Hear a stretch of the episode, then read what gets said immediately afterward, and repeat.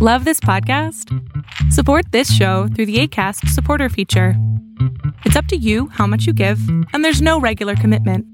Just click the link in the show description to support now. I'm Lia Walsh, and this is Rosette, the podcast.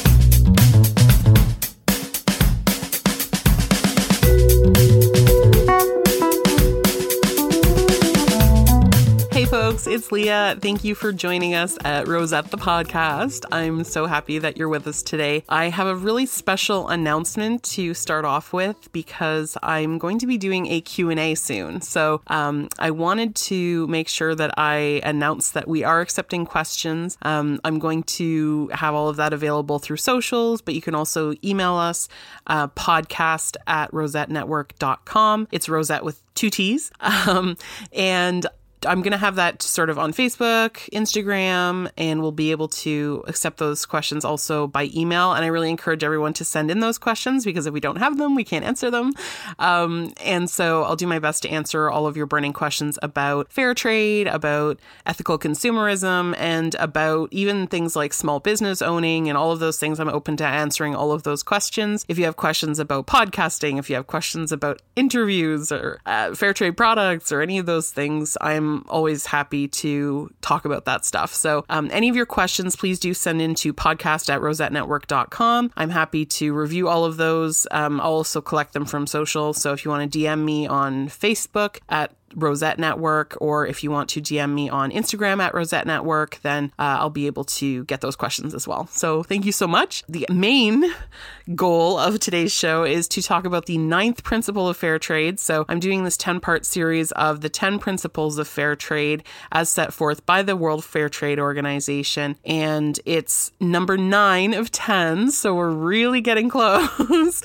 and the ninth principle of fair trade is the promotion of fair trade. So basically, not just sort of like leaving these fair trade producers hanging and they're doing all, everything right. And sure, like you're buying from them, but like also if you're paying a fair price, it might like elevate the price of the product or what have you. And so that producer isn't just sort of left holding the bag with like consumers having no idea why they should pay extra for this chocolate bar or for this uh, handmade card or this pair of shoes or whatever it may be that is fair trade. So, the promotion of fair trade principle is a really important part also of the principles of fair trade and of the broader fair trade movement. And you see this throughout various segments of the movement you have everything from business owners, so people like myself. So I, I own Rosette Fair Trade, and so like I am a business owner in that sense. So I will participate in promotion of fair trade, as will other brands like you know we talked with Equifruit, um, other brands like Camino, or like there's a really great brand uh, based out of BC called Level Ground, and they do a lot of education around fair trade. And so businesses are definitely doing that kind of work where they're actually trying to engage consumers about why am I paying a couple of dollars extra for this chocolate coffee, you know, whatever it might be, and sort of engaging with them about the types of issues that we've been talking about in this series around poor working conditions, poor pay, uh, sometimes human rights violations, uh, mistreatment of children, all of these different things. And, you know, making sure that people understand why fair trade is important and why fair trade exists in the first place. And understanding also that with that price tag that may or may not be higher because in some cases it's about the same. But with you know but purchasing that fair trade product that you also have that peace of mind that those things aren't happening behind the scenes. And so really giving consumers a little bit of reassurance about sort of what fair trade means in general that it's not just some you know meaningless symbol that is on the package and that we're charging extra for I think it's important too to make note that you know promotion of fair trade it does happen a lot through businesses but it also happens a lot through like the organizations themselves that are overseeing fair trade uh, organizations and businesses so things like for example fair trade international the fair trade federation the small producers symbol fair for life and what's the fifth one? Oh, I, I guess the world fair trade organization um, is uh, you know just sort of like giving consumers information about what fair trade is a really great example of that is where we are right now in the middle of Fair Trade Month. So, you know, it's mid May, it's actually a little past the middle of May. And, you know, for a couple of weeks now, Fair Trade Canada in Canada, and I'm not sure about other places in the world when their fair trade month is, but it is it is May in Canada. And so Fair Trade Canada has been very active on social media and through like email and through like, you know, partnering with different brands and all of these different things, reaching out to media they've been doing all of this to sort of raise awareness about fair trade and educate about fair trade and encourage consumers to give fair trade brands a chance because that means that more products will be able to be moved that are fair trade as opposed to products that are potentially exploiting workers, farmers, whatever whatever it may be the case. It, the idea is just to get a bit more awareness out there and to support the brands as well that are working within the fair trade system.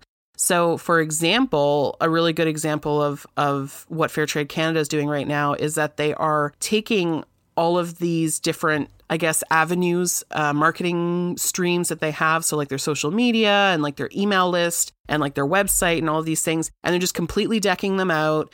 Everyone who's ever followed them is like receiving messaging from them. And what they're doing is they're using Fair Trade Month to like feature brands or like partner with influencers. And what that does is now you have a lot more people who maybe didn't see you before, um, who are now, you know, familiar with the brand that they're partnering with this week, or they're learning what fair trade is for the first time because an influencer that they really like, who's maybe like a vegan chef or something, well, now they're talking about fair trade too. And so it's expanding that audience and they're really using that to, to sort of broaden uh, who is, is engaging with the topic of fair trade.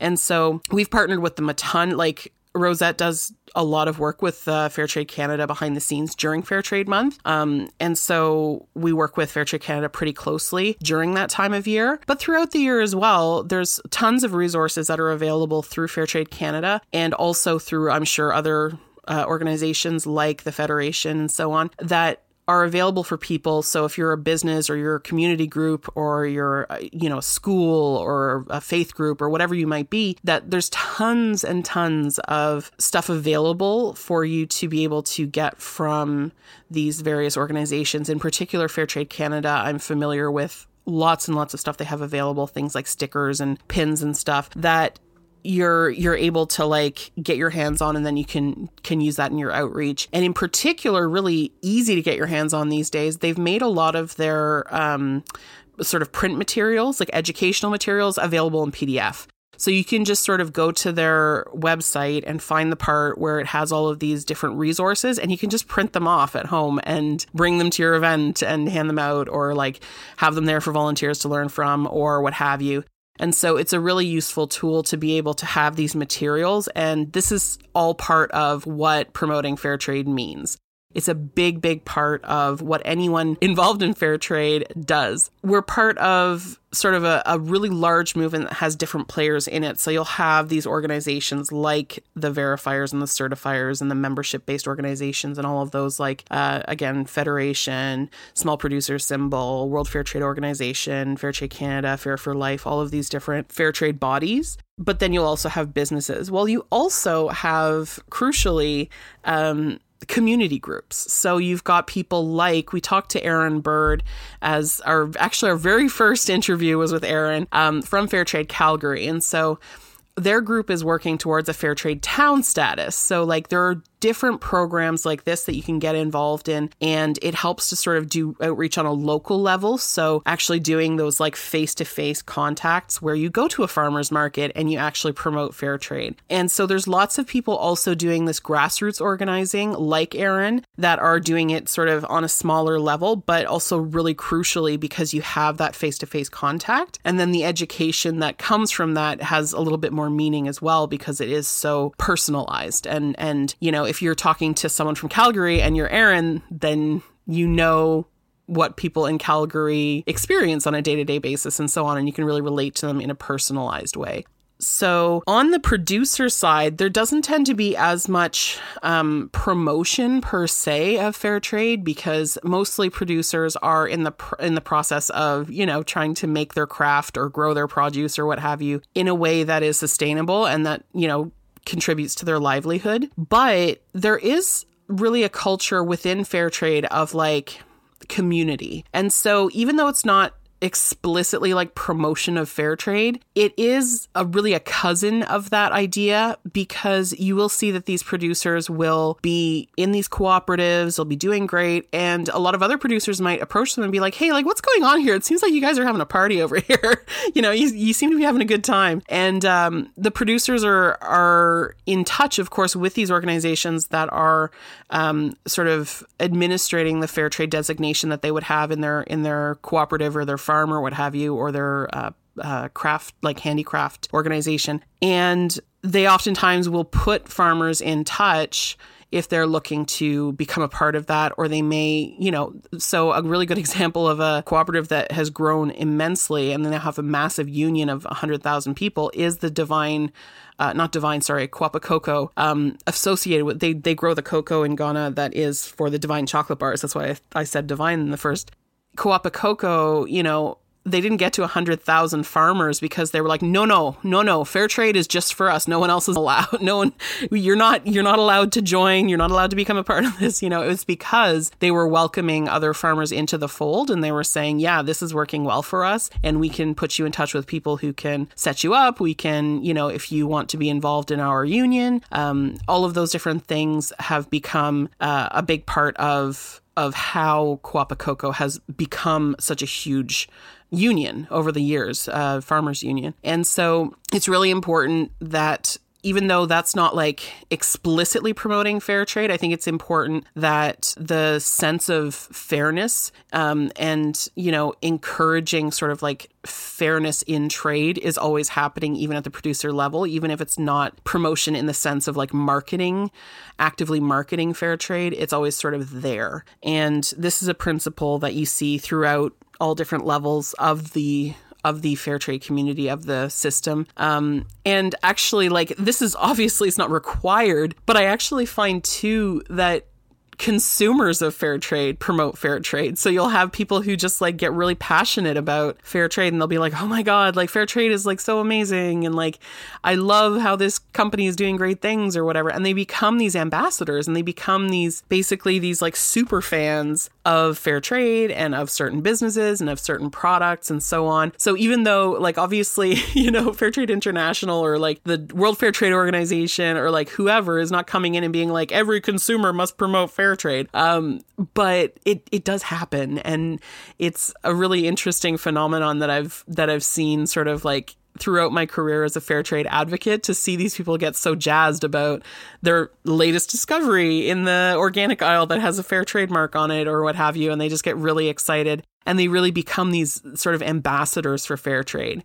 so this is really, you know, something that within the the movement, it's it's kind of like part of the DNA of the movement and really like it is a principle of fair trade, but it's really something that I don't feel I don't find has to be enforced very much at all. Like we're all nerds in this community. Like we're all really excited about fair trade. And it's not like people are coming and being like, you know, cracking a whip and being like you have to do this thing. It's like no no no, like this is this is really like this is a, a very like organic natural process for me to, you know, see the good stuff that's happening within fair trade and want to share with people about that. So that's sort of the feeling that I get about a lot of different parts of the community, whether it's businesses, whether it's the certifiers, whether it's the producers, whether it's community groups. Uh, it could be, you know, high school kids. There have been lots of, you know, people who are who are contacting me, being like, "Hey, like I'm trying to get my my school designated a fair trade school or whatever," and these are like high school kids, and they're just so jazzed about fair trade already. So it is the kind of thing that gets people excited,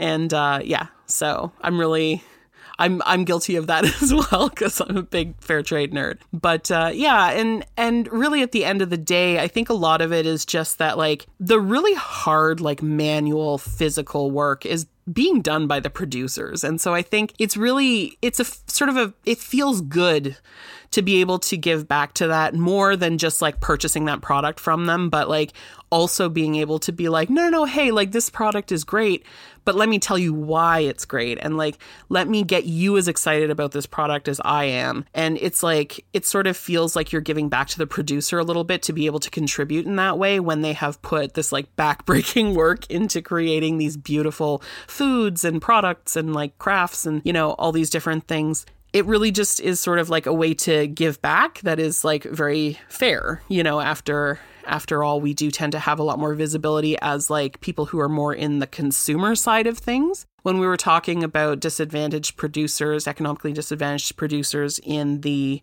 i believe the first principle of fair trade i discussed how there are you know there are countries that are producer countries and there are countries that are consumer countries. There are some that are both but primarily canada will be a, a consumer country because, of course, the season, the growing season is very short and we have to import a ton of stuff. And so basically, like when you're positioned in a consumer country, it, it's really like a no brainer, right? Because you're so close to the consumers. You can just reach out and touch them. They're right there.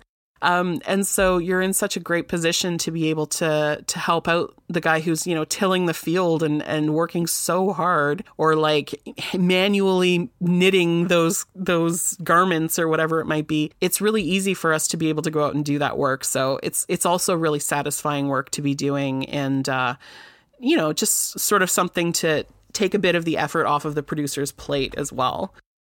So that's a bit about the promotion of fair trade. I think it's a pretty straightforward principle in terms of like what it actually means. I don't think it needs a lot of explanation. Like we're we're out here educating people about fair trade and like promoting fair trade, you know, encouraging people to um, purchase fair trade goods because of the positive change that is possible when we can support producers that way. Um, and also just like, yeah, making sure that people are aware of what's behind any labels or what's behind sort of the, the notion of the fair trade movement and all of those things. And of course, what happens when we don't have things like fair trade is also sort of the flip side. So making sure that people actually know that sweatshops are a thing because some people don't. Some people really have no idea. And so all of that comes together in this principle. And uh, yeah, and so that's something that particularly businesses and certifiers and so on are really thinking about right now during Fair Trade Month in Canada in uh, May. So yeah, so that's um, that's what I had for the ninth principle of fair trade, and oh my god,